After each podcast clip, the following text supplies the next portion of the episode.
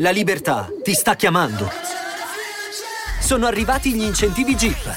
Oggi sei libero di scegliere Jeep Avenger, il suburbano più compatto di sempre, in versione elettrica, ibrida e benzina, tutte alla stessa rata. Gli incentivi Jeep ti aspettano. Corri in concessionaria, ora. Info su jeepofficial.it. Pronto? Se dovessi descrivere la mia vita con un obiettivo, direi che la parola giusta è libertà. Ho sempre fatto di tutto per ottenerla. Da tempo non ne parlo. Da tempo cerco di nascondere il fastidio quando ne sento parlare.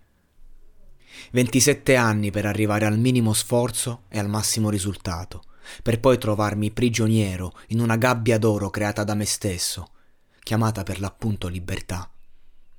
Quando stavo per compierne 26 di anni, ho avuto come un sussulto interiore.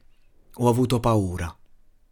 D'un tratto, pur essendo giovane, la mia prospettiva si specchiava in quella di un uomo adulto e vedeva riflesso lo sguardo di un adolescente. Stavo girando attorno al punto senza centrarlo. Per essere libero non lo ero affatto. Il macigno che mi portavo addosso non riuscivo a sopportarlo. Era arrivato il momento di rischiare il tutto per tutto, togliermi di dosso lo spettro del mio passato. La vita è sempre stata un passo, io l'ho vissuta stando a riva, sognando l'alto mare, credendo di esserci già. La ricerca, la speranza, il desiderio dell'amore hanno messo in ginocchio i miei sentimenti per tutta la mia esistenza. Credevo che i soldi e l'ambizione mi avrebbero aiutato a colmare i miei vuoti, ma mi stanno solo aiutando a sopravvivere fondamentalmente. Nel mio momento di massimo successo personale non ho nessuno con cui condividerlo e questo alimenta la solitudine. Sono libero e solo come non sono mai stato prima. Credo di vivere una crisi di mezza età, ma con dieci anni di anticipo. Non sono un cane, non sono un lupo, so soltanto quello che non sono, come Balto. E anche se ho imparato ad apprezzare ciò che sono, il mio dolore rende le mie consapevolezze interiori vane. Vengo da un pomeriggio molto avvilente. Ero uscito con un amico per poi trovarmi immerso in un gruppetto carico di coppie e in sana ignoranza. Io detesto le coppie, mi fanno sentire fuori luogo. Sarà che le ragazze che mi piacciono del resto sono sempre meno. Ne ho provate parecchie, ma le abitudini superficiali di questa società moderna hanno fatto una terribile selezione di persone in grado di capire il mio grado di profondità. Oltre al fatto che i miei coetanei in giro sembrano dissolti. Mia madre, mio padre la definisce il bastian contrario. Dice sempre il contrario di quello che dici tu. Per tutta l'adolescenza mi ha definito una persona malata e ho dovuto lottare per rivendicare la mia condizione di sanità mentale. Adesso, mentre mi crogelo nel mio dolore, mi dice che non sono depresso. Semplicemente non ho un lavoro che mi offre compagnia e non ho una compagna che mi ami. Io credo invece di soffrire di depressione, da sempre, come diceva lei del resto.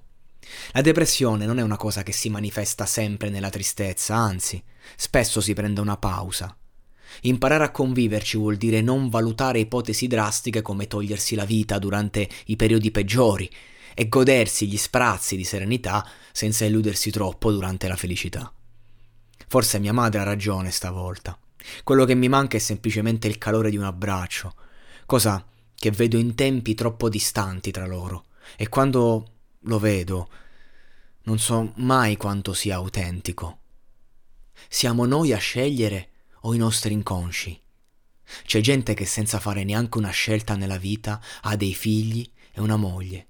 E io, per ogni donna che ho avuto invece, mi sono rimaste delle poesie e dei brani.